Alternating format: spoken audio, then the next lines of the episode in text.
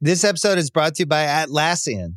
Atlassian software like Jira, Confluence, and Trello help power global collaboration for all teams so they can accomplish everything that's impossible alone. Because individually we're great, but together we're so much better. Learn how to unleash the potential of your team at Atlassian.com. A T L A S S I A N.com. Atlassian. Tap the banner or visit this episode's page to learn more. You could spend the weekend doing the same old whatever, or you could conquer the weekend in the all-new Hyundai Santa Fe. Visit HyundaiUSA.com for more details. Hyundai, there's joy in every journey. Shouldn't you be at work?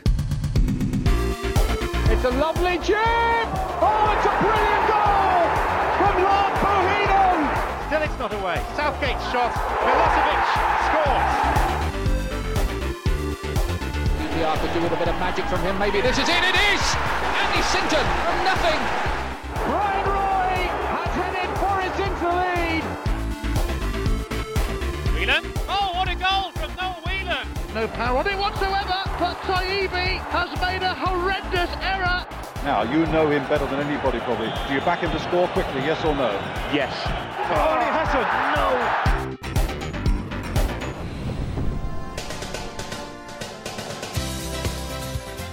Hello and welcome to Quickly Kevin Will He Score? I'm Chris Skull, joining me Josh Widdicombe. Hello. And a man who looks better in a baseball cap than Tony Pulis. It's Michael Marden. Hello. I think that is true, actually. You know what? Never suited him. I never thought a baseball cap suited Tony Pulis. No, I think manager fashion is one of my. I'd absolutely love a coffee table book of manager fashion. Oh, wow. Any publishers out there? Any publishers out there, it would be absolutely brilliant. What would be your top three manager outfits? As soon as you said manager fashion, Alan Ball flat cap, yes, please. Oh, really? Yeah. Also, Jack Charlton, USA 94, just white shirt, like a teacher. Yeah, like a bus driver, a short sleeved white With it- shirt. with it- I don't know if this is in my head. He's got pens in the top pocket of his white shirt.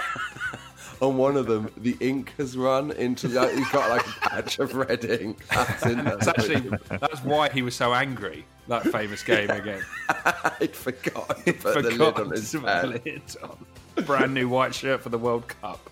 Um, good shout out's got to go to um, the green Umbro jumper that Brian Clough wore. Yeah. I mean that's like iconic, isn't it?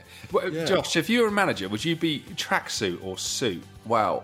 To use my catchphrase, I'm not sure if we've discussed this before, but one of my bet noirs uh, is lower league managers who dress like they're a Portuguese or Spanish Premier League manager. Like, Yeah. you'll see at Argyle, like, a, a t- team will turn up and they'll have a young manager who's about 35 wearing a tight fitted suit. And you're just like, you're fucking managing Luton, mate. Have a word with yourself.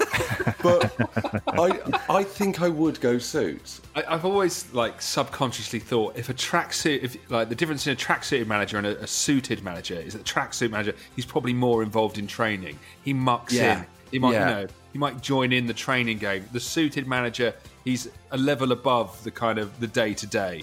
He's Yeah. he's sitting back. He's stroking his chin. He's Yeah. possibly more intellectual. Whereas your tracksuit manager's in there on the factory floor getting things done. Yeah, exactly, exactly. I think um, I think Pep Guardiola's clothes are overrated. There was a winter where he wore this big coat with lots of zips on that was total dog shit. Um, I'm gonna name um, I'm gonna name three managers from the '90s, and I want you both to um, tell me what what you imagine them wearing On what on what occasion managing a football match? to bed. No, A night away with a mistress. to bed's quite an interesting. So I want a football match, but also we'll, we'll speculate on bed. So let's go with uh, Sir Alex Ferguson, your favourite manager of all time, presumably, Michael. Obviously. obviously. What, what are you picturing him in? Uh, I picture him in a suit and tie and a uh, sort of branded, whoever our shirt, uh, not sponsor, but sort of shirt maker, whether it's Yeah. Umbro or Adidas, a sort of the big coat with the initials. Yes, yeah, over the suit. I think that's a good. I think that's a good look for both. The suit with the branded coat ticks both boxes. It's like I can negotiate a contract, but I also go out on the training pitch. Do you know what I Yeah. mean? Yeah. Do you know what? It's the perfect middle ground. I'm going to say it. yeah. And what's he wearing to bed, Chris? I think he's got tailored pajamas, possibly Yeah. silk, with embroidered AF. Yeah. or SAF now.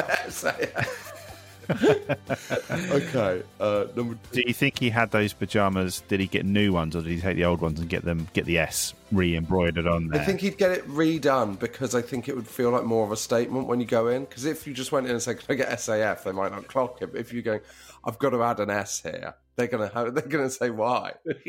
yeah. And you think at this stage in his life, Alex Ferguson needs the praise from I some do, kind yeah. of uh, From his local tailor, His pajama tailor. pajama tailor. Pajama Taylor was uh, the England manager for three years, wasn't he? he would have been on Sensi Soccer. Yeah,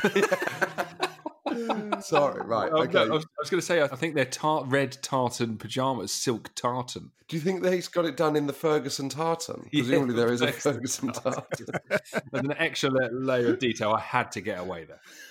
Uh, Roy Evans? He is classic, like a white sweatshirt, tracksuit bottoms, big white trainers, like an American geography teacher. Yeah. And, uh, the big kind of football jacket. I can't ever imagine Roy Evans dressed for the sun. Do you know what I mean? It- It's, it's constantly winter in Roy Evans' house. so, what do you think Roy Evans is wearing to bed, Michael? I think he's a man that's probably wearing something either his one of his children or perhaps even grandchildren gave him, but it's very poor quality and construction. I think the wife hates it. It's very unflattering, but he's a sentimental man and he's Yeah. sticking with it. Yeah, he's a family man, isn't he? He's a good man. I think Roy Evans is a good man. I Yeah. think that's that's definitely the case. a sort of a number one dad t-shirt, like something sort of really not the sort of thing you'd ever want to be seen out in. I think he strikes me as the kind of person who, when the new clothes come in at Liverpool FC, he'll just take a load and that will be his clothes for the year. Do you know what I mean? uh, one final manager. I mean, we didn't mean to do this, obviously. I do apologise. Can you think of a good one that's quite. I think he won a bit of it. Like, we need a, za- a zany. Christian Gross. Christian Oh. Gross. I'd s- so Christian Gross will for me always wear what he wore to that press conference, which is, I think, a suit that is too big for him. Yeah. Do you know what I mean? Like like an oversized suit. Yes. Uh, what do you think Christian Gross is wearing to bed? I think he's sleep naked. Yes, 100% European. Of course he is. Oh, yeah, but I think he wears a kimono from the bathroom to the bed. Josh, I've got one final one for you. okay, yeah. Uh, Brian Robson. Oh, Brian, Ro- of course. Of course. Do you know, to bed, he wears the suit trousers with the Middlesbrough shirt and the opposite of what he wears in the day. Um, let's have some correspondence. I'm Jim Rosenthal, and this is the Electronic Postbag. You've got mail. This is from Andrew Walker. Um, I was flicking through an anthology of old Chelsea programmes and found a couple of classic 90s articles that featured. The first is called Open the Fridge with Mal Donaghy. While Mal's own food tastes are quite boring seafood and chicken, he alludes to some former clubs and teammates with more unusual taste, such as Luton's pre match meal of tinned peaches and cornflakes. what? Together. Yeah, so he says Luton ate tin peaches and cornflakes. And he also says that uh, Gordon Strachan uh, uh, loved a combo of seaweed and banana. Um, there's also the great line when it comes to drinking, Mal says, yes, please. But a little known fact about that team is that their chef was Heston Blumenthal, and actually, it was the only canteen with a Michelin star in the Football League. We also, you know who Heston Blumenthal, he also did some work with Gillingham under the name of Andy Heston Blumenthaler, didn't he? right, the second one, and this is my favourite, is called The Blues and the Beatles. Basically, they've asked a load of Chelsea's players what their favourite Beatles songs are. You're aware of the Beatles, aren't you? yes, I'm familiar with their body of work. Right. Well, you shouldn't be in the Chelsea uh, dressing room. I'm going to just take you through them. Craig Burley. I don't know any. Name me some. What? Nah, I don't like the Beatles. I wasn't born then. Steve Clark, I don't like the Beatles. They're not my taste. Anything except the Beatles is my taste. Neil Clement, Beatles. Ah, let me think while I get a can of Lucasade. They've left that in. After and then in brackets after can is opened. I don't know any. Name some later ones. Let it be. I like that one. Nick Colgan, you want to ask my missus? She's older than me. I don't know. Yellow submarine. Frode Grodas. Let it be. Beautiful song. Uh, Rude Hullet singing Obly D Obly Da. Life goes on. Yeah. Kevin Hitchcock. The Beatles. The Beatles. Yesterday, that's the one I can think of. Mark Hughes has also gone with yesterday and added, I'm a big softy, really. Um, Paul Hughes, I don't know one. And then he sings, You love me, yeah, yeah, yeah. you, you love me. you love me. Dimitri Karin, no, I don't like the Beatles. We hear them in Russia, but you won't have heard any of my music. It's Russian. and again, D- David Lee, I'm too young for that. Isn't that mad? That, that was 30 years after the Beatles. But Pat Nevin walking into that dressing room, like you just think he must have felt so culturally superior to this mob. It's not like the Beatles, uh, sort of in the last twenty years, have had this kind of revisionist phase. like since the Beatles were the Beatles, they've arguably been the biggest and the most Yeah. influential band in the history of music. So for more than one person to go, who never About heard of them? 50% of people d- don't know any of their songs in the Chelsea dressing room. Tough, dre- that's a tough dressing room, isn't it? I almost don't feel like they turn their nose up at the Beatles because it's a bit soft to like that kind of music. Do you think they hated the program writer? Oh, maybe yeah. I don't know whether that's. Presumably, they're not just going around and asking each one of them if they like the Beatles. Presumably, they've, they've done 10 questions and then they're splitting it over 10 programs. So, if uh, Andrew who sent in, if there are other articles like this in your other old Chelsea programs or anyone's got them, then please let us know. Also, I'd love to know what's in other players' fridges. Um, David Bentley. This is a. Uh, do I remember this right, Michael? Are you all right to uh, play out the uh, sting? Do I remember this right? Do I remember this right? Do I remember this right? Do I Do I remember, remember this Do I remember right? this right? Right, this right, this right. Um, this is about Championship Manager. Uh, this is. De- I recall a friend of mine at the time tell us he had a feature on the game play out the previous night. I've never had this feature happen to me, and now it's become a bit of a myth legend. So I don't really want to even find out if it's real, but I must share it with you. It would have been the 97 98 version, or as I would call it, the best version. Agree, Michael? Absolutely not. On that subject, I've just started playing in another tournament. I don't know some listeners might remember last year we played in a tournament. This guy who runs a Chatman 9798 blog actually has he's recreated this uh, year's Euro 2020 tournament structure, Oh, but wow. with the teams from and the Who are you players from playing Champions as? Cha- Well, I got I got picked to Sweden. I have no choice in it, but then I had to sort of select my my 23 man squad. Oh, so it's oh, sorry, it's the nineties teams. It's it's it's the original teams, but with this Oh, Euros lovely. Oh, tournament structure great. and, and, and teams. Who's your Um, captain, Alex Anderson? Alex Anderson's currently my captain on. He's in right midfield, which I don't know is the best place for him. But I might I might crowdsource some uh, assistant manager uh, help on that oh game. So yes. if any listeners are particularly good at Chatman ninety seven ninety eight and can uh, give me some tactical tips, I would be very very much Have you- appreciated. Have you got Bjorn Heidenstrom, or is he Norway? No, I haven't. No, Because also those players that are like bargains aren't necessarily going to be great straight away on the on the Euros game. no, that's it. So that's a bad steer. I do apologise. Right. It would have been the 97 98 version. Do write in if you've got any tips for Michael. I'm sure he was playing as West Ham and had bought Nicholas Nelka from Arsenal in the summer transfer window. During the early part of the season, Anelka had been substituted due to a head injury. He remained unavailable for the rest of the season. The shock came in the gap after the last game, just before he was preparing for the new season. He claimed he got a message from the board that Nicholas Anelka had died. No, no way. and for obvious reasons have been removed from the squad. As a result of an insurance payout, an additional £35 million had been added to his transfer budget. I mean, that can't be true. I love it, but it can't be true. Regards, Dave, and he's put Liverpool season ticket holder age 35 and a quarter, which is a lovely way to end the email, and I'd encourage more people to do so.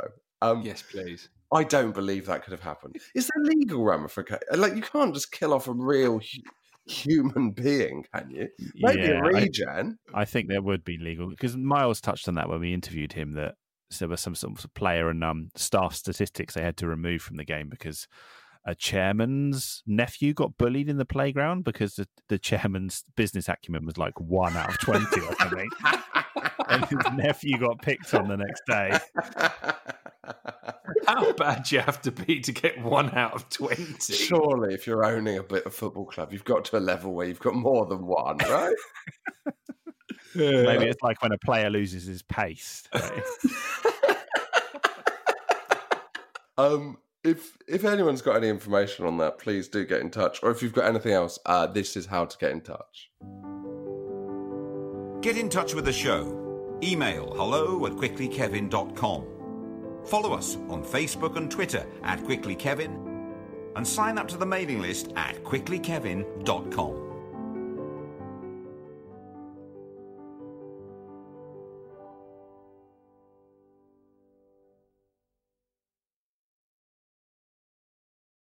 Okay, and now to our episode this week. Joining us once again is Ben Partridge as we close off the grand finale of Gillingham's 97 98 season, as captured in the documentary by ITV, A Season in the Life of Gillingham FC. This is it. Get ready to say goodbye to Adi Akinbaye, his illustration, ambitions, and Tony Pulis down in Kent. It's all going to end today. This is Benjamin Partridge.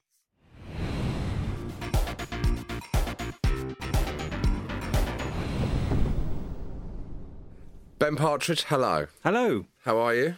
Uh, I'm well. I'm very pleased to be back. Good, good. Um, we've watched four more episodes of the Gillingham documentary. Yeah.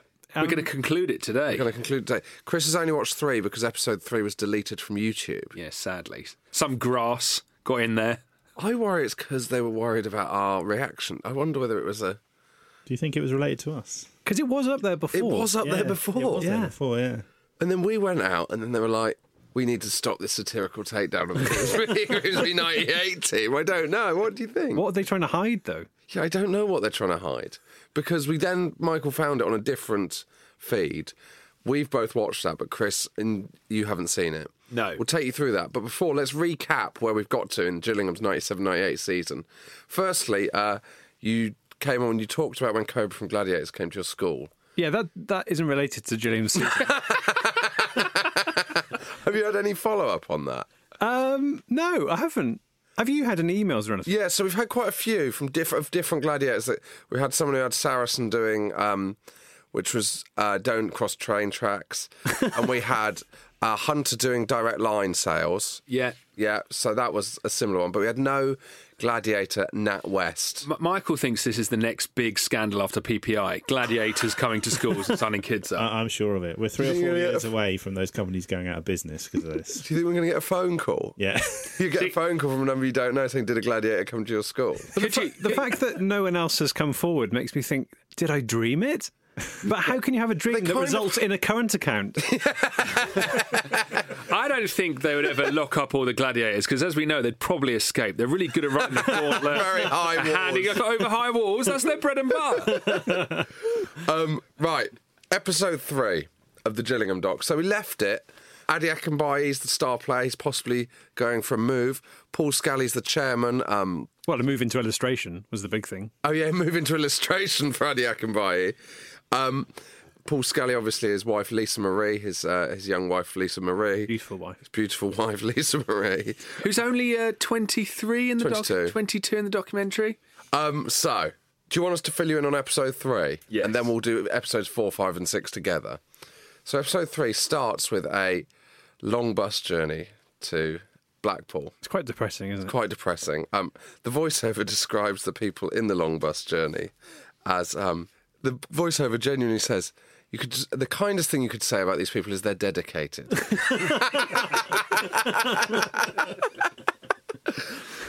and later, one of them within thirty seconds goes, "Some people might call us mad."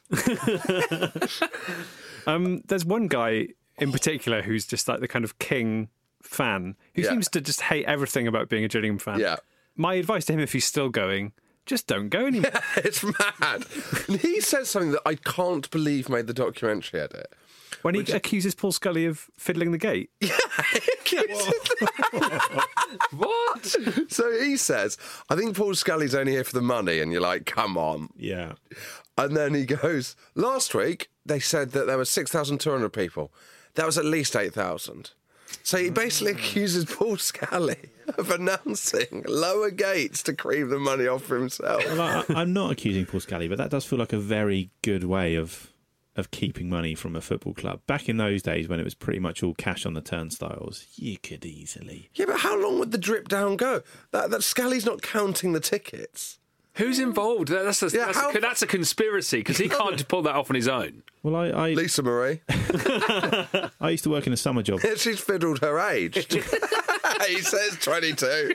I used to work in a summer job years ago, and, and the person I worked with has passed away now, so I can say this: is he would count the cash out at the end of the day from the till in the restaurant, and he'd go one for me, one for the taxman, one for me, one for the He tax. shouldn't be saying that. I mean, saying that out loud is very his first mistake. Yeah. Also, he's paying 50% tax there. High rate of tax. um, so he accuses. So that's this guy. He's the guy who you might remember at the end of the last one was talking about how he had to go into work and people would take the piss out of him. Yeah. And he was saying, Adi Akinbayo, he should do my job. Yeah. Yeah. We, I'd love to know what his job is. What do you think? Oh, it's, he hates it, whatever it is. Furious. Because then they go to Blackpool. There's some lovely kind of. There's a montage. There's a montage Oh, of Blackpool. seaside. Yeah. It Uh, looks pretty grim. It looks grim. There's a picture. Of, there's a donkey held by what can only be described as a, a man with no teeth. uh, and then they've also got a woman with a crystal ball Oh, that's right. to deliver down the camera uh, that she's predicting promotion for a team called Gillingham. A team called. or she's like a town called Gillingham. Oh, or something. a town. Like, But also the way she says it is obviously they fed her the line because you go, Yeah. "I'm predicting three points," which is not a very Mystic Meg kind of way of saying, saying victory, is it? yeah. Um, so there you get that trip. They lose at they lose at Blackpool, and then there's this bit about. Do you remember when Brighton were going out of business, and they started sharing Gillingham's ground? Yeah. So then we get a kind of section on Brighton sharing Gillingham's ground. Very boring. Very boring because it's got nothing to do with Gillingham. It's total filler. Um, obviously, feel for Brighton in that situation, but it's a documentary about Gillingham. also, we know that Brighton are now fine. Yes. Yeah. um, And are doing considerably better than Gillingham. then my favourite detail in the away trip is when the they say uh, spirits picked up Oh, when a coach of Watford fans goes past on the motorway. No, it's not. It's the Watford team. Oh, is it the Watford team? Yeah, yeah, Oh, yeah. it's the Watford team goes past. Oh. Beca- because it's an extraordinary coach because you can kind of see in and they've got these like old style lamps. it, look, it looks like the interior of the Orient Express. Look at an incredible coach. Well, Elton John was chairman. He was like, yeah, have an eye for design. But they all start, the Gillingham fans start singing Taylor is a turnip as the Watford coach goes past. Um, I wonder whether they were singing something else and they were like, could you do a song that we can broadcast? yeah. Have you ever had a run-in with uh, like an opposition team coach? Have you ever seen where West Ham played Swansea in the FA Cup when Swansea were far, far down the league, and uh, we had like a West Ham scarf out the window, and the Swansea fan coach came up beside us, and the one whole side of the coach moonied, got their arses out. Oh, wow. That was that was big in the nineties. You don't really see that anymore. Don't do you? Do anyone mooney anymore? Is that finished? I think it's become a kind of sex, sexual crime register type thing, isn't it? Like, no, I'm serious. Like, wasn't there wasn't there a guy who mooned off the back of a? I think it was a football away coach and got and is now on the sex offenders register. I'm pretty sure of it because I remember thinking at the time, you know, I'm obviously I'm against sex crimes, but that, to me, a mooney doesn't feel like a sex crime, does it? No, it doesn't really. It's, it's the most innocent way you could see someone's arse. It was at a school bus though. I'm not saying there were, I'm not saying people should be able to bear their ass with impunity at all times. I'm just saying within the context of Yeah. a football fixture. I mean, it's a rich, it's a rich. or, a, tri- ru- or a rugby tour. Yeah. It's such a rich tradition, isn't it, Mooney? Like Braveheart, they, Mm. that documentary about William Wallace. They all they all uh, get their bums out there and it's a bit of fun in war. It's a bit of fun. You don't do any can't do anymore. No. We've lost it. We've lost that from the. The game's gone. The game's gone. I bet that guy's livid, that Gillingham fan. um, so then you get Fulham at home, and there's a bit of excitement around the ground because Kevin Keegan is the. He's not the manager. Ray Wilkins is the manager. Oh yeah, that hadn't that hadn't occurred. to me. Yeah. So what but is he the Keegan's chairman? Like, no, he's not the chairman. He's 'cause- like the director of football. He's like one of those. ri- They give him a bizarre name that I didn't write down. so is Mohamed Al Fayed the owner of Yona. Fulham at that? Yeah. point? yeah. And so they have a bit of banter about Paul Scally's tie, which I was looking forward to because I've seen that in the in the title sequence. Yeah. Keegan holding up Paul Scally's tie. Keegan's kind of taking the piss a bit out of his tie, and Paul Scally, in a quite pathetic way, goes. I bought this in Harrods. Slavo. so there we go. Now, full disclosure to people listening, it then enters quite a grim section at the end of episode three, episode four, where a Fulham fan is killed at the match against Gillingham. It's very well dealt with in the We're not after the documentary. match, outside the match. Out- outside the match. Yeah. Um, it's very well dealt with in the documentary. Um, I don't think it's the kind of thing we probably want to discuss on this. No. Um, I'd say the, the documentary pays its respects the best, well, it does at all, but then there's a bit where they have to phase back into it being a fun documentary. And the first game back uh, is the only game you see where they don't use Dario G as a sign of respect. There was a bit less doji in these. yeah, there was less games. Do you know what? I've never seen a picture of Dario G, but I didn't think he looked like that. I know he's from Crew. Is he? Yeah, because he's named after Dario Gradi. Shut up. He is. You're Yeah, full of How did shit. that not come up? What? I genuinely didn't know that. You didn't know that? No, I thought it was, What? assuming it was some You're winding me up. European like. You're winding me up. Yeah, We've covered this, You're haven't not- we? No. I, was- I fully assumed he was German. Yeah. yeah. So, Dario G is an English uh, music producer from Crew, and he took the name Dario G from Dario Gradi. And I reckon we probably had 40 emails about this in our time, but I've just thought everyone knows that, so I've never read them out. No, no idea. That's amazing. Did you not know that? I thought I- That's so weird. I thought you were winding us up. Because he's so Euro. I didn't think he was English at all. No. yeah, well, that's why he's, he's tricked you, isn't it? So that takes you kind of halfway into episode four. And is this where we first see Tony Pulis driving what appears to be like a Corsa on the motorway, looking a lot like a travelling salesman? Well, he looks. Is this the? He's wearing a kind of um, waistcoat and specs. Is that is that the one I'm thinking of, or is this a different? Wait, where have I got- Yeah, he's, he's sat in the car. There's kind of Marion and Jeff vibes. And he's where wearing he a sort of- tie. yeah, he's sort of talking down to a camera. Yeah, that's camera sort on the of passenger seat. passenger seat, and you can't tell whether there's a cameraman in there with him or whether this is a kind of video diary. They've given him a camcorder. and gone, Let Tony just roll. We'll, we'll look through it in the edit. And I think the voiceover says that's the he's on the way to Grimsby for the second time that week to go Yeah. watch. It says a spying mission. Yeah, Yeah. Is that why? Is that why he's dressed like an antiques expert? Like, no one will recognise me. the glasses, the big nose, and the tash. A spying mission makes it sound so exciting, but what he's doing is he's scouting Grimsby. yeah. Yeah. Well, he want, actually they say he wants to. They're playing Luton, and I think. Oh, yeah, he's scouting Luton. Yeah. Yeah. And he gets in the stand, opens his paper up, and there's two little peepholes. He's- And it's one of the most underwhelming scenes I've ever seen in anything Yeah. because he just goes to watch it and then they ask him what he thinks of it as he comes out and he won't give them any information. As if the documentary's going to come out that week. like, it doesn't matter. You can say. yeah, it really struck me with this Tony Pulis bit. Like lower league managers, like it's such hard work. Hmm. Like dri- driving around, like s- to, driving twice to Grimsby. If I had to do that, that would break me in a week. And then on top of that, you're going to the, like, you're doing all the training, shouting in the dressing rooms, the stress of winning and losing. I think like a Alex lower must league be the same. manager is must be one of the worst jobs you can do. He says also in it, when he's doing his Marion and Jeff bit, that he doesn't like office work, the office work. Yeah. What do you reckon that Filing. This is the 90s. There- he's having to do like lots of form filling and stuff. I bet he's. Yeah, I bet. Like again, lower league. You can see in those earlier episodes, like the woman who's on the phone doing the transfers. Like they are clearly under resourced. I bet he's Yeah. got. I bet he's spent a lot of his day doing admin. Do you think Poulos comes out of this well? I, um, off the back of watching these last four episodes, now really like him more than Yeah. I did in the first two. I think I don't know why. I think there's there's a bit later on which we'll come to where he's sitting in a re- an Italian restaurant with a I love gla- that bit. glass of red wine, and it made me think he's like a proper Renaissance man. He's- he can do it all. He can scream the c word at a player, or he can enjoy a gl- a glass of red wine in a Gillingham night spot. Yeah. Uh, That, that is a great scene. We will come. Yeah, to sorry, that, I'm sure yeah, we'll get no, to yeah. that. But I, do, you- yeah. do you like him? I really like. I surprisingly, I like him, and I think if he was manager of my football club, you know he would be getting everything out of those players. But I would not describe him as a laugh. Like No. you can, you can tell he is. He. I don't know. I don't imagine he has many hobbies.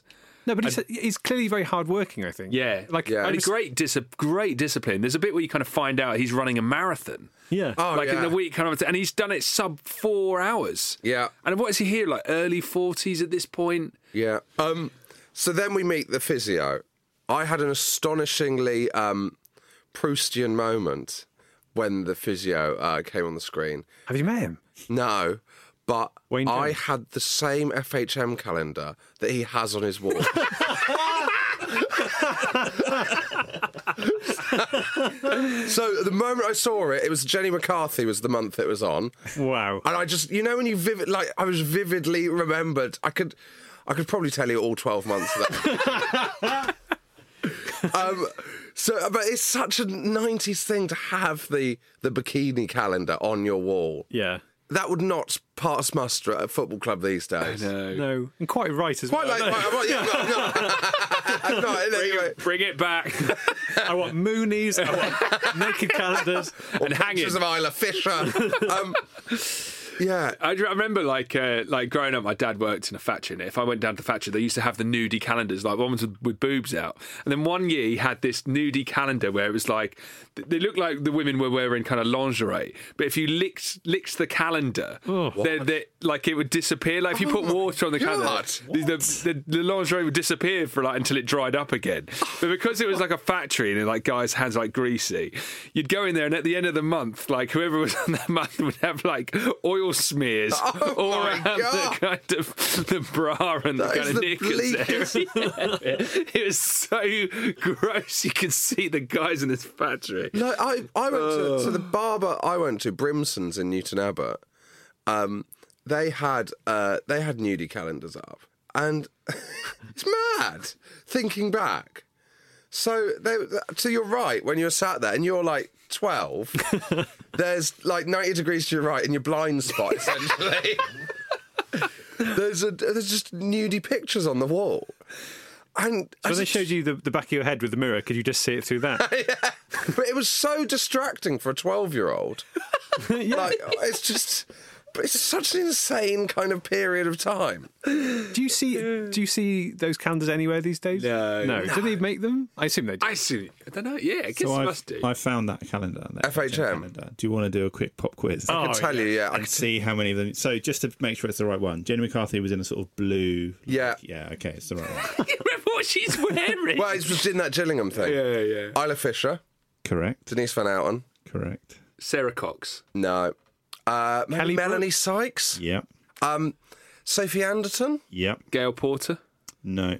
Uh, Carmen Electra, maybe. yeah, Carmen Electra, Rona Mitra, uh, Terry Hatcher, Louise Nerding slash Redknapp, Melissa, Melinda Messenger, And Ronan Keating. Tony Pulis. That's why they got it at Gillingham. Lisa, Lisa Marie Scully.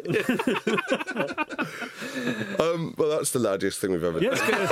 this has got a very boys' club. Yes. Sorry. You should bring out a quickly Kevin calendar. Oh, that would be great, wouldn't it? Yeah. But would you be picking niche It'd be 90s footballers, players or but if you licked nudie? it, their kits would come off. um, so, um, there's sorry, the physio. I don't know who he's treating. Oh no, he's, is he talking to Tony Pulis? No, he's treating a guy because he turns on this machine Oh yeah. that clearly is not doing anything. I, like it looks very, very nineties. Yeah. it looks a bit like what do they call the things where you strap it on and it gives you abs by like Yeah, giving you an yeah, elbow yeah. shock It that you does. could buy off, you know. Yeah, it looks very much like he's seen it late night on QVC, Absolutely. and he's said to Gillingham, "We need this." I thought he had a very um a very lovely bedside manner, the physio. Did you? At one point he says to him, um, he says, just relax, boy. In a way that he's sort of putting down a beloved family pair.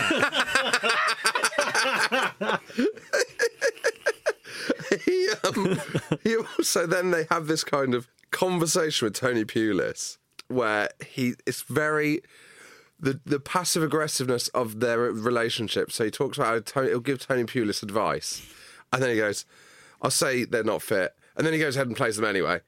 Uh, but I'm joking. Yeah. And there's this whole thing where you know that the physio and Tony Pulis have rubbed up against each other about the fitness of.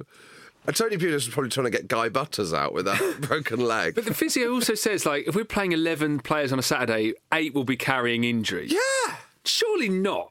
Surely Yeah. like, that, that's got to be peculiar to there's Gillingham got to if be that's the something case. going wrong there. Um, can I just say also, we haven't discussed how long Tony Pulis's coat is when he goes on his spine.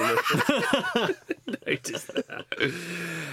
Um, can I have a so that just after that physio bit? There's an interview with Paul Scally on the side of Mm. the. Oh, maybe he's in the directors' lounge or something at this point. But he comes up with a phrase that I'm not sure is a phrase, which is a niche in our armor. Yes. Is that a phrase? No, it's a chink in the armour. I'm like, is that just, have I just missed that? Did I miss they're, that? They're trying to find a niche in our armour. But he says it with such conviction that I then Googled to check that I hadn't been saying this all this time. armour. Does it make sense in any way? No. No, okay. No.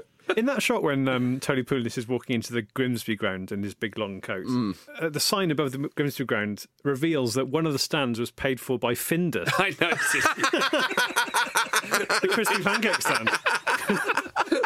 and then that, that reminded me when I was on here last time uh, that one of Gillingham's uh, sponsors is Mr. Hamman, who is the butcher that sponsors one. of- It was on the hoardings around the Gillingham ground. And then since I did the episode, someone tweeted me and about Mr. Hamman and said that they. That they also sponsored another team or something. Anyway, I went on Company's House, and I'm sad to uh, to report that Mr. Hamman is no longer trading. Oh, When did he that is finish? sad. I think it was like quite. It was like 1999 or something. So Oh, they, they went from the highs of uh, sponsoring Gillingham to complete Oh, that is liquidation. Sad. That's and- real sad times. Fin- Are Finders still going? yes, surely. Could you buy a crispy pancake these days? I reckon you could, yeah. Do you think in the Finder stand you, you could only eat like fish fingers, crispy pancakes, potato wedges? Um, so after that game, so this is the first game post Fulham, and they do genuinely. They have a minute silence. Oh no, first home game post Fulham. They have a minute silence, and then they just slowly, more slowly than usual, fade up Dario G during the during the match, which is an astonishing. Like just trying to ease it in. Oh wait, we've got to talk about so Gillingham scoring that game, and they have like a pre-rehearsed celebration for their goal. didn't see this. Where one of them, someone like kind of like lead like sits on goes on all fours. Another player gets on his back and starts drumming. Oh, yeah. And then, like someone else is like the drum kit. Yeah. Like, How did like, I so miss they this? all they all kind of gather round and Yeah, yeah. I missed that of- completely. One of them's playing bass. Yeah, what I mean? It's Eddie amazing. Akinbye sits and he's drumming. Of course, he's, what he always wanted to play sax. He revealed that in episode two. And I thought, but you know, because Chelsea did that one, didn't they? Where they all kind of got into a rehearsed position. Yeah. Why don't? Why isn't there more kind of like collective Yeah. group celebrations like that, where everyone's got a little role that's rehearsed? Because was there, there was like an loved it. Icelandic team for a while where that was their thing, and every time they scored, they they like all create a train or something. Yeah. Or the fishing. One of them would go Yeah. fishing and catch one of the other But players. If you Uh, give all the players a role, then when you sub on, do they have to brief you on? when you're coming on? You're picking up four and five. and- your uh, your guitar. The other so uh, so Gillingham score, and then when Luton score, it was obviously like Tony Pulis is mic'd up, and I, and I loved his reaction because I thought it was like a reaction that any fan would have when you score a goal. He just goes, "Oh fuck off!" That's like- yeah, he like that's exactly what everyone else does on the terraces. and then they look at the table. They they show the table on teletext, which just really obviously is takes you back. And then we have an interview with a young guy called Jimmy Jimmy Corbett, who's posing on the pitch behind a football. And he looks so small because the perspective compared to the football. It's quite boring. Uh, there's not much in it. But then my favourite moment. I don't know if you clocked what they've done, but my favourite thing that happens in the whole of the six episodes is you get the cell for next week. Now, in the cell, Tony Pulis drops the C bomb twice, yes, yes, and you hear it. yes, yes. And yeah, so he says that he drops the C bomb twice. And then when it happens in the following week's episode, it's beeped. so what I can only imagine is they've taken the raw footage as the cell and forgotten to bleep Yeah. it. In the, at the Oh, end or of- "Oh, episode three went out one week, they got a massive fine from Ofcom. yeah, maybe. Yeah. Because I found it astonishing that he was dropping the C bomb. Yeah. he says, he What says do you you're think's as good as happened there? that. Do you think they that's a mistake? oh, he must be. Or do yeah. you think it is like they've re-edited it after complaints? It's amazing that they've chosen that clip. Well, you're not allowed to use the C bomb unless it's there's Well, extreme justification. do, do you know that isn't the only time that the C bomb appears? Because at the start of the next episode, the, I think the Gillingham are playing Wrexham, and you see Paul Scully walk past the away Wrexham fans, and someone shouts out, "You dirty English!" c-" like and it's there. it's there at Port Scally. like, they're like, obviously, they've missed it. Um, but as terms of a sell for next week, Tony Pulis saying that twice was absolutely edge of my seat.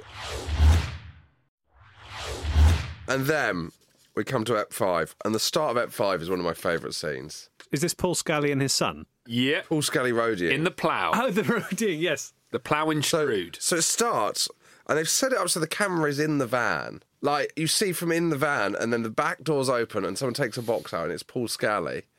So that's obviously quite a big setup because the camera's behind the items in the van. Yeah. And it's Paul Scally, and he is um, setting up the PA system in a pub for his wife's gig that evening. And I mean, in terms of excitement, I was really. I. What do you think's going on there in that relationship? Because Paul Scully doesn't need to be doing that, so he's going above and beyond. Well, what do you mean doesn't need to be doing that? Well, In what he doesn't capa- need his to be the capacity? person that's setting up the PA. Yeah. But if his on a wife- if match it- day. But if his wife goes, I'm doing a gig tonight, will you help me set up the PA? He can't go, I'm the chairman of Julian. no, but I'd, I'd have thought he'd go. I'll get you someone to sort out a good PA for you tonight. right, I see. But may, maybe I'm just over over imagining how how much of a millionaire's lifestyle Paul Scally leads. but do you f- do you think he's doing it just this once for the documentary, or do you think he's doing it every week? Oh, that's interesting. I don't know if she's gigging every week. I thought with their relationship, it would be a bit like you know the famous story of um, William Randolph Hearst, who's the, the Citizen Kane was based on. Yeah. and I thought this was going to be a millionaire sort of bankrolling his younger wife, sort of.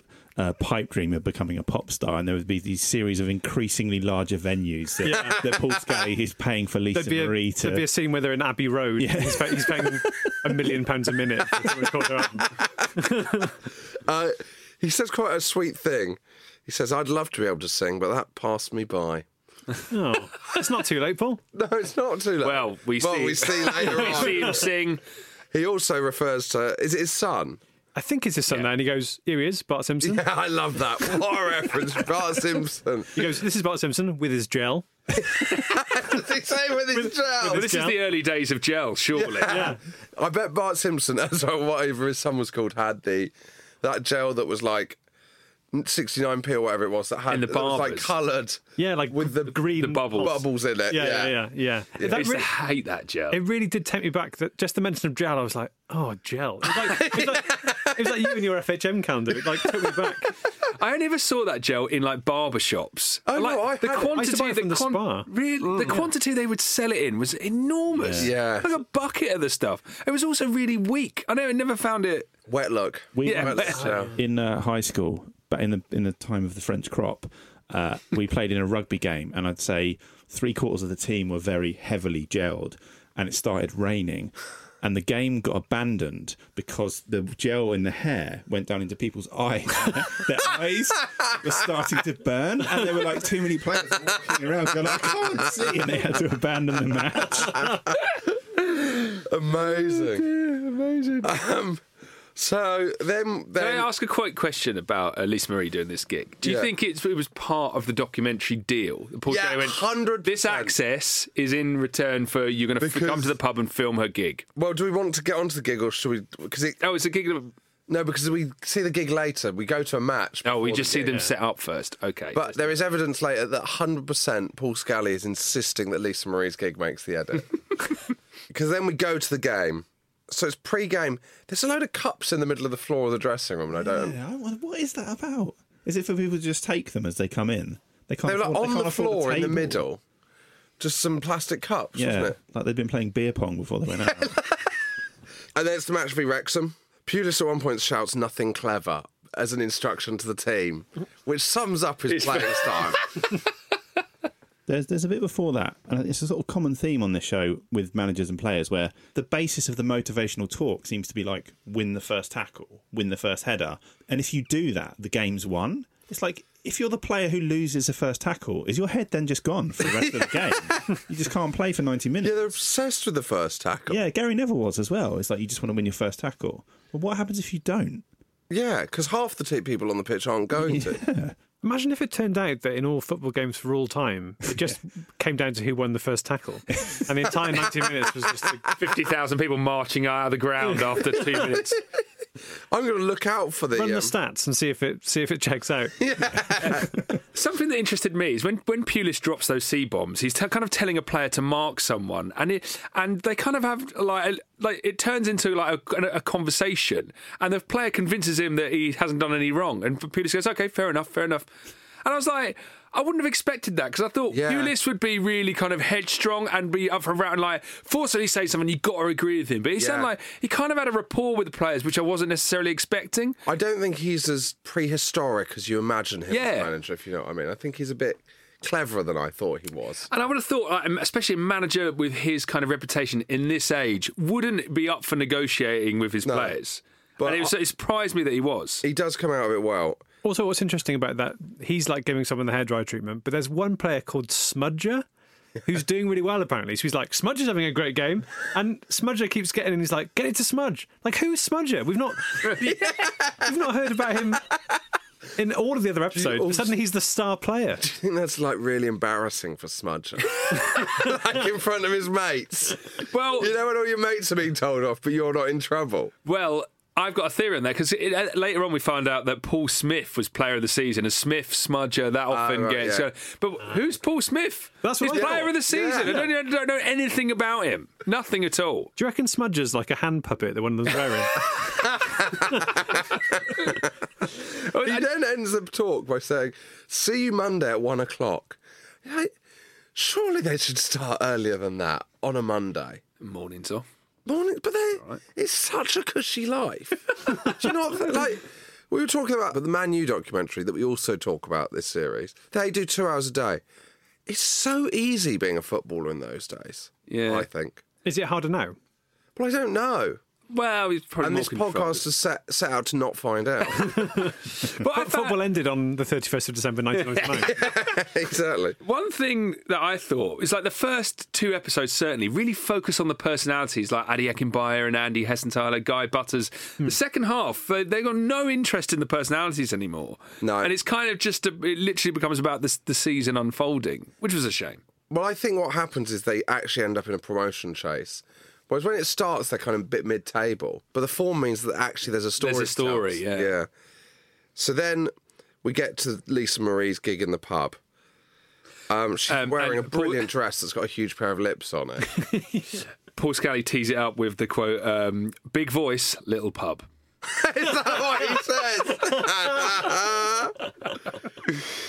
um, so I'm not saying that there was a deal that they had to show this. How All it- I'm saying is the amount of footage of Lisa Marie singing one of the songs. Now, I'm going to push back on this conspiracy theory. I think if you're making a documentary where you haven't got that much to film apart from the players knocking around in the Yeah. newsroom, room, someone singing The Reason by Celine Dion is kind of like. it's absolute gold, isn't it? Like, But what what made me think this is no longer a documentary is at one point the camera does one of those angled turns like on top of the pops. yeah, I know, it's a lighting. they turn the camera and like a like, slow zoom. Yeah. I liked it. Do you know what, as well? Credit. she's good. Good voice. Good voice. She is good. And this is like before X Factor, so this is your one chance, really. Yeah.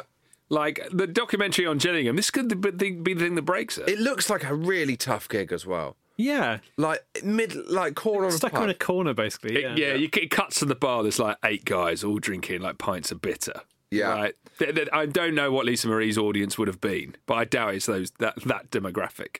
Um, and then they have Paul Scully's there with some of his mates who are Oh, Some absolutely gross banter. awful banter. he, someone makes a joke. If they just played Wrexham and someone makes a joke about Welsh people, and then Paul Scully brings them up on it because Tony Pulis is Welsh. and then one of them's like, no, he's not, is he? like, he hasn't noticed.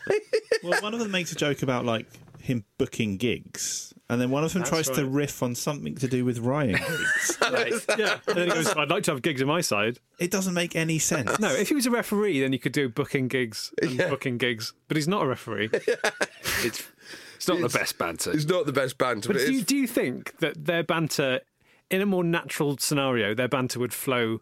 Yeah, I think so. Is there- but there's suddenly there's a camera there, and they're having to banter like professionally. For- forcibly bantering. Yeah. and They're just pulling at any straw. Exactly. Yeah. Yeah. Um, but the- yeah. So there must be something in gigs. Ryan Gigs. But then at the end of the gig, Paul, Oh, Paul mate, Scally, what a Paul Scally comes up behind Lisa Marie, cuddles her from behind, and then so what, that's- what, is, what are they singing? Rhythm's going to get you?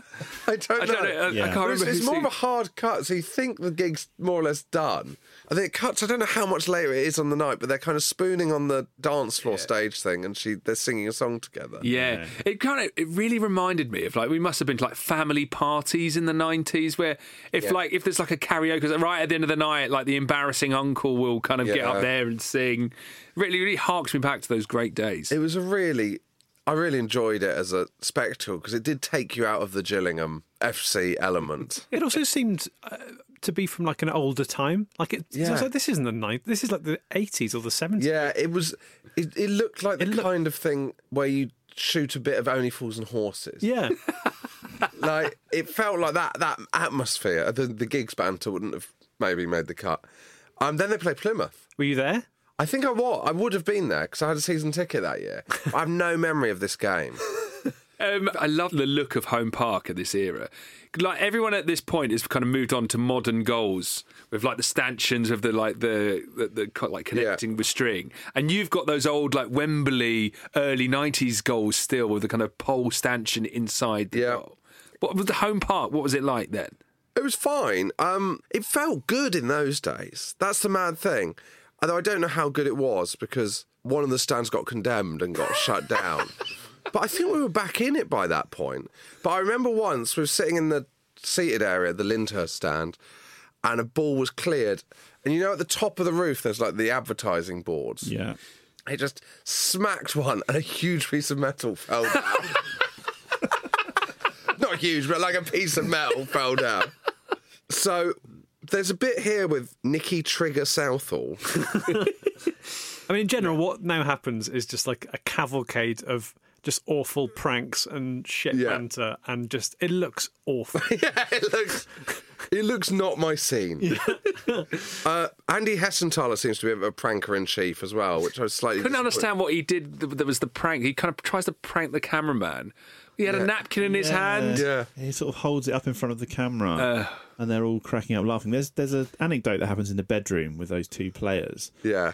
That is one of the worst stories I've ever heard. It has I- I was so zero confused, but- payoff. I, I was like, what is well, they, no, they they are they are describing or explaining why he's called Trigger. Nicky Southall is called Trigger. Yeah, and they- There you go. here's the funny story. and explain why, and then by the end, you've got still no idea why he's called Trigger. So he kept getting his wheel trims nicked. So he super glued them on, and then he got a flat tire and he couldn't take the wheel trims off. You know, Yeah. like- like and that's Trigger. why we called him Trigger. Because of only Well, fools and not just horses, is he's that a bit thick? That's kind of what they're saying. Yeah. It seemed like in the 90s, every club had a player called Trigger. Yeah, it really felt like that. And was a the case. smudger. Yeah. um, it just looks terrible. Because what's funny about this episode is there's this overriding narrative of they're doing really well at home, but they're not getting the results away. And it's Yeah. like, how can we be so good at home? but We're not doing that well away. And then you see what they're doing in the hotel, and you're like, because of this. and Tony Pulis is like really proud of the fact that he lets them get like prepare themselves for the game. So he's like, oh, as long as they're in bed by a certain time, it's fine. They can do whatever they want. But in reality, all that means is that they're like, there's a guy dressed as an old man. Like he puts on like a he puts on a mask of an old man and wears like a, a shawl, and he's just dicking about. And like That's Do right. some prep for the match, guys. But don't they not? They didn't know who that was. They knew it was a player, but they couldn't tell who it was dressed up as an old It man. was such a weird bit. what's the prank? Like oh, there's a, there's an old old man in the lift. Oh no, it's not. It's Guy Butters. Like oh. But the mask is so bad. It's not like one of those sort of Mission Impossible masks where you're like, oh my god, that was a young man. It's like, that's clearly a man wearing an old and man's he's wearing a mask. kind of like big shawl, like like he's Moses or something. yeah, like, or like the Dalai Lama or something. also, it cuts to Tony Pulis, and he kind of says he doesn't condone this behaviour. and He thinks they're kind of mucking about, not taking it seriously enough, which is, I found surprising because, like, he's a disciplinarian. I Yeah. think he would have stamped down on that. But that's what I'm saying. He's, he seems really proud of the fact that he's like, no, no, we let them, we let them do what they want. And it's like, why? Like, he just seems he seems very proud of this like philosophy he's got that they should just dick about before Who the knew game. that Tony Pulis was one of the last great football hippies? Yeah. Really? uh, then they beat Plymouth. Last minute winner. Last minute winner.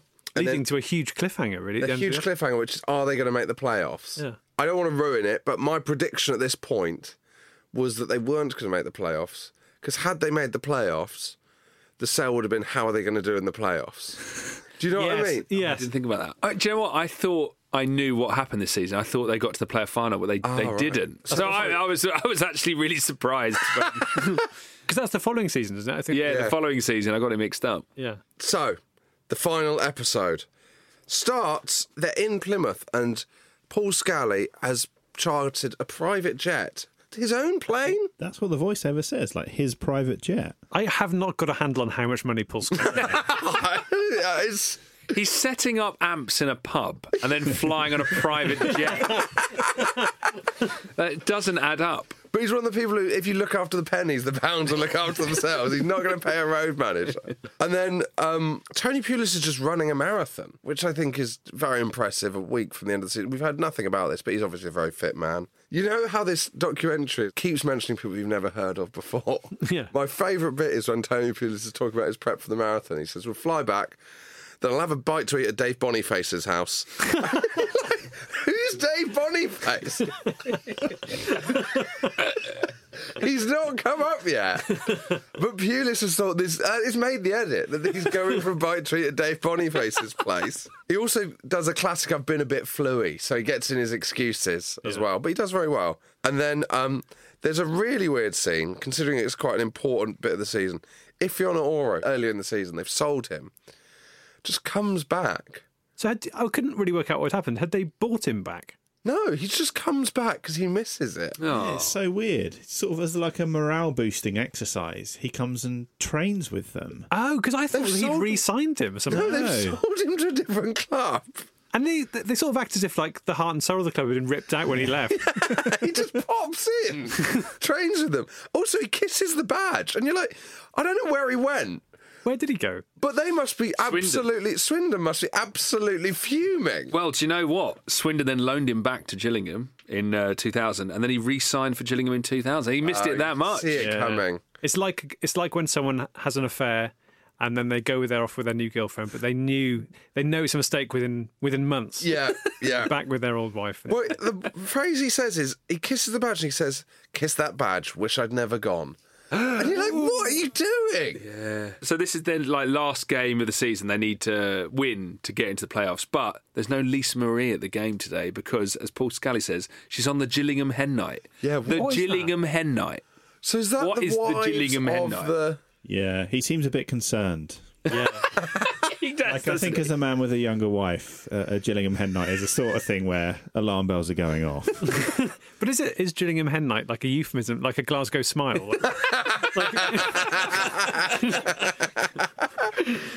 what could it mean? So there's, there's a bit around 5:34 where we meet the club secretary again. She returns. Yeah. she's giving some kind of sum up, and there's this noise in the background. Yes, that is like I don't, it's not even a fire alarm. It's like a foghorn going off. And firstly, she never breaks a sweat. She doesn't even blink. But also, if you're the documentary maker. Just get her to do it again.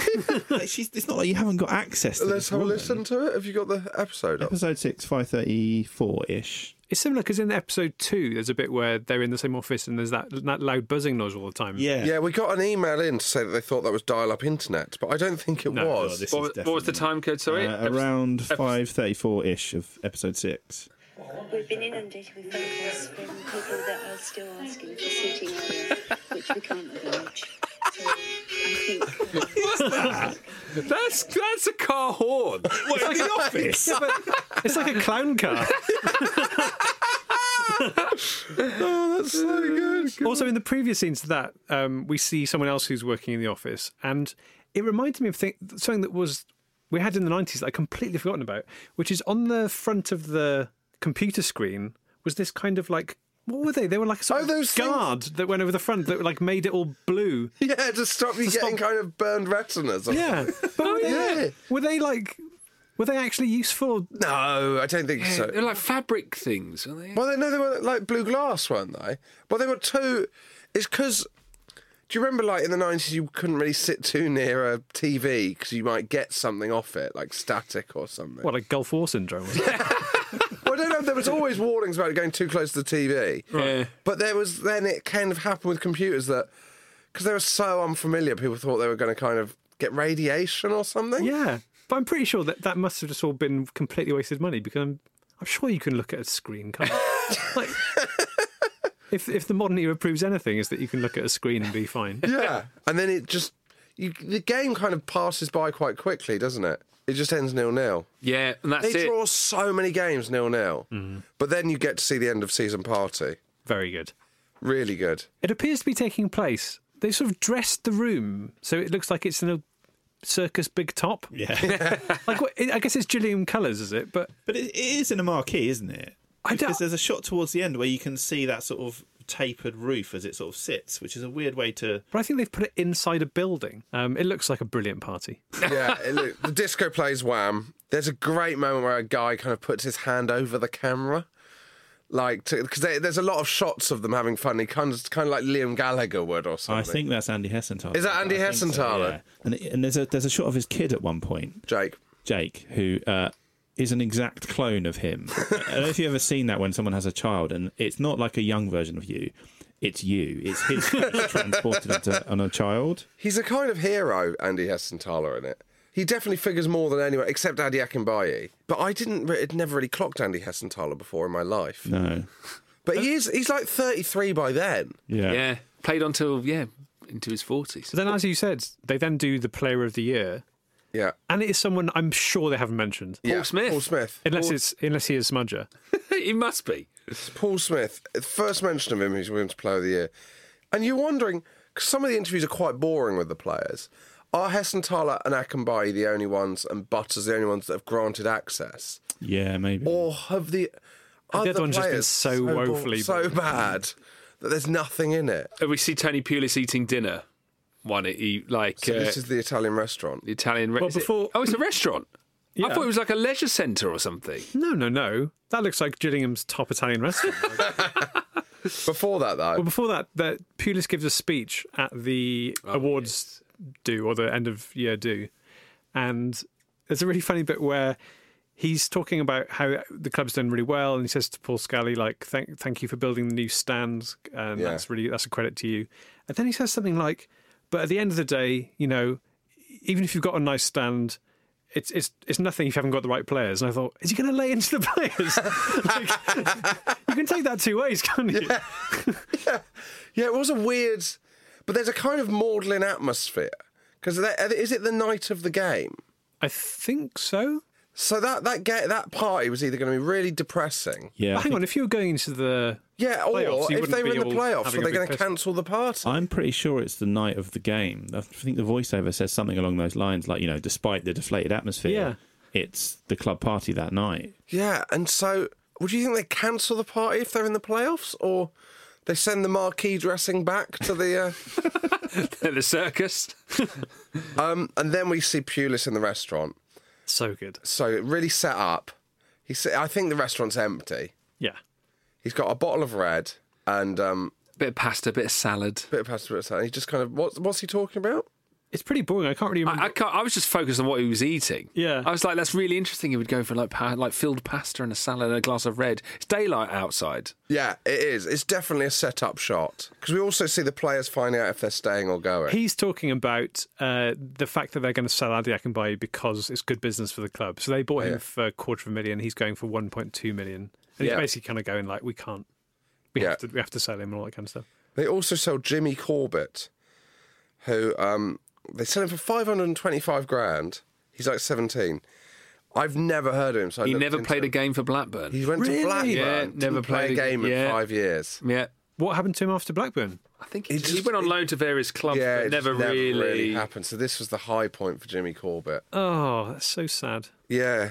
It's weird that, isn't it? Because in this, you think Jimmy Corbett must have thought, this is happening.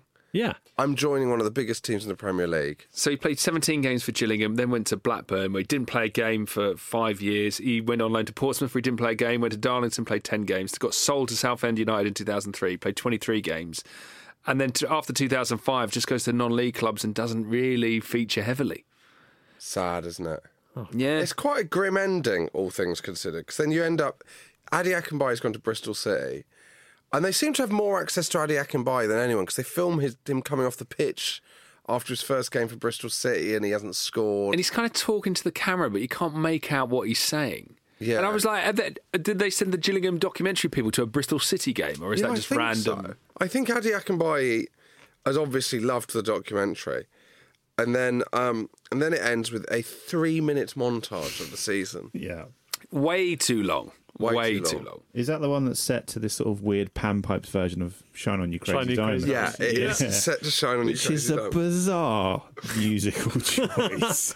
yeah, because I was like, "Is this wish you were here?" No, it's Shine on You Crazy Diamond. Such a weird choice to have. And there's also, you know, at the end of a film, especially a sort of film based in real life, you'll get those little sort of stat pages where it'll go, oh, and this is what happened to that person. Yeah, like the end of Goodfellas or something. Yeah. yeah. Well, there's one with more than one person, but the guy called AD, AD Pennock. Yeah, similarly, I was like, who's that? Who? You've never mentioned him once, and suddenly you're wrapping up his life story. But also, the fact for Panic was just that he's staying at the club. I think I don't even think it was. At no point had we been told he might be leaving the No, club. no. There's, there's a lovely little moment with uh, Andy Hessenthaler um, and his son, and they say um, the future of Gillingham is hopefully in good shape. You know, if his son has anything Yeah. to do with it, and he, the toddler runs on, and then obviously we've discussed what then happens in later years. So that's a sweet, sweet little closure Yeah. to the film. I think the Hessentalers are the real heroes. I like. I really liked Tony Pulis. To be honest, I liked Paul Scally. Yeah. I think from that documentary, he does a good job there. I Yeah. don't know it well, and I don't know the club well enough. I think we've Unless he is creaming off the gate, in which case. which that which is illegal. and I, like we've seen lots of clubs of a similar s- kind of stature to Gillingham, and enough of this era to know that it's actually quite difficult to run a football club like that. Yes. and when you look at what Gillingham kind of achieved in like in his tenure, which continues to this day, he, I think he's done a good job. But he's always kept the ship quite steady. I think also he just seems like he's a professional person that's not a chancer. And I think he's got a kind of steeliness that if I was a fan of Gillingham, I would like because I think you know he's he'd be acting your best interest, and he's not like he won't take prisoners. Yeah. Do you want a bit of postscript as to what happens after? So the so the documentary ends. Following season, Pulis get Gilly. They get in the playoffs. They get to the playoff final. They're two 0 up against Man City with two minutes left, and then obviously Man City scored twice, goes to penalties, and then Gi- uh, City win three one in a penalty shootout. And then after the game, Paul Scally and Pulis fall out. He gets sacked for gross misconduct, and there's a long trial. The results of which I I don't know. Oh. what a trial! Yeah, there was where a trial. They, Pulis they presses- went. It went. It went. It was a big legal process because he tried to sack him for gross misconduct. Do we know what he sacked him for? Well, according to Probably calling him a cunt. if I had to guess. um, it was settled out of court in 2001 for 75,000 pounds. So yeah, Scally sacked Pulis uh, amidst claims of gross misconduct. Pulis took Scally f- to court, suing him for 400,000 pounds, but it was eventually settled out of court in 2001 for 75,000 pounds. There we go. Pulis went on to great And things, Pulis went on. Yeah. and Scally has done a good job at Gillingham. So everyone's a winner. Who's who's losing out? No one. yeah, Jimmy Jimmy Cricket or whatever he's called that went to Blackburn didn't play again. ben Partridge, thank you very much. Thanks for having me.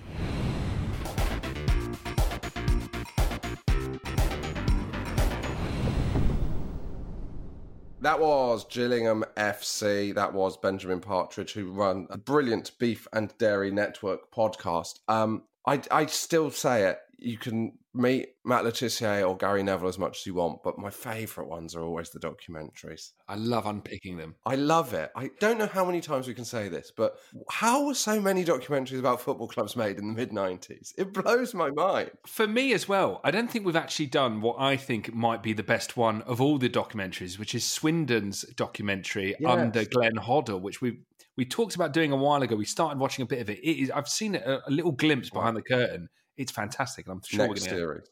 do that next That's, series. that's yeah. first on the list. First on the list. And now, uh, well, it's our second Gillingham quiz. I'm fascinated to know what Michael's going to do with this. Well, I had a, a bit of a deep dive into Gillingham fixtures, and it's so difficult. Bearing that in mind, I've sort of leveraged it slightly, and I've I've used the starman of the documentary, uh, Mr. Adi Akinbaye, Mm. but I've I've taken a game from his time at Norwich before he moved to Gillingham, and this is Norwich City versus Aston Villa. 14th of May 1995. It was the last game of that season before Norwich went down. Chris, would you like to go first? So, so that's the conclusion of the 94 95 season. Yeah. Villa versus Norwich. I'm going to go Chris. No, I'm not. Spencer Spencer Pryor. Oh, wow. What an opener. It's never a good story. Michael, is, Michael, is Michael's internet gone now? Uh, just triple checking. Uh, incorrect. Oh. Um, Edie. Darren. Oh my god. What a start. We've both lost our lives straight away. Incorrect. Oh, no. Blimey. What a shocking opening here. I'm presuming we're not allowed AD Akinbaye. That would be. I didn't say you couldn't. I'm not going to. That's a gentleman's Yeah. agreement. Yeah. it's not in the spirit of the game. Uh, Brian Gunn. Come on, what? Incorrect. you joking? You don't need to double check that because um, there's only one. He came off the position his name- so this is to win it. Oh, This man. is Josh for the win. Flipping egg. Well, who would be the goalie? Was it Andy Marshall? I mean, what I would say is there is an incredibly iconic Aston Villa team, which Yeah. you have all I thought Brian Gunn was safe. fragrantly ignored. Uh, and Josh has gone for the reserve Norwich City goalkeeper. the first choice wasn't playing. Uh, and Andy Marshall was indeed in goal. Yes. That- honestly, this is the poorest quality game of this we've ever had. And the bar was already pretty low. I'll run you through the lineups. Norwich, uh, in goal, Andy Marshall.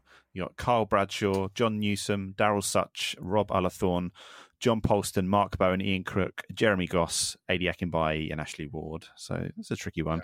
For, for Villa, Nigel Spink, Gary Charles, Steve Staunton, Hugo Ekiog, Sean Teal, Paul McGrath, Little Alan Wright and his bath, Andy Townsend, Graham Fenton, Dean Saunders, and Dwight York. Dwight York, of course. You managed to get a total of one of those between you.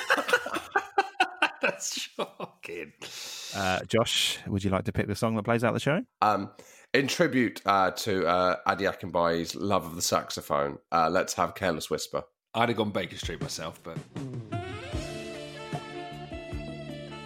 Okay, that's it for this week. We'll be back next week with a brand new episode. And in fact, we're going to drop the Quickly Kevin Film Club episode, our review of United Passions, the film about FIFA, long promised. It will be out a little later this week. So sit tight. And until then, Robbie Slater. See you later.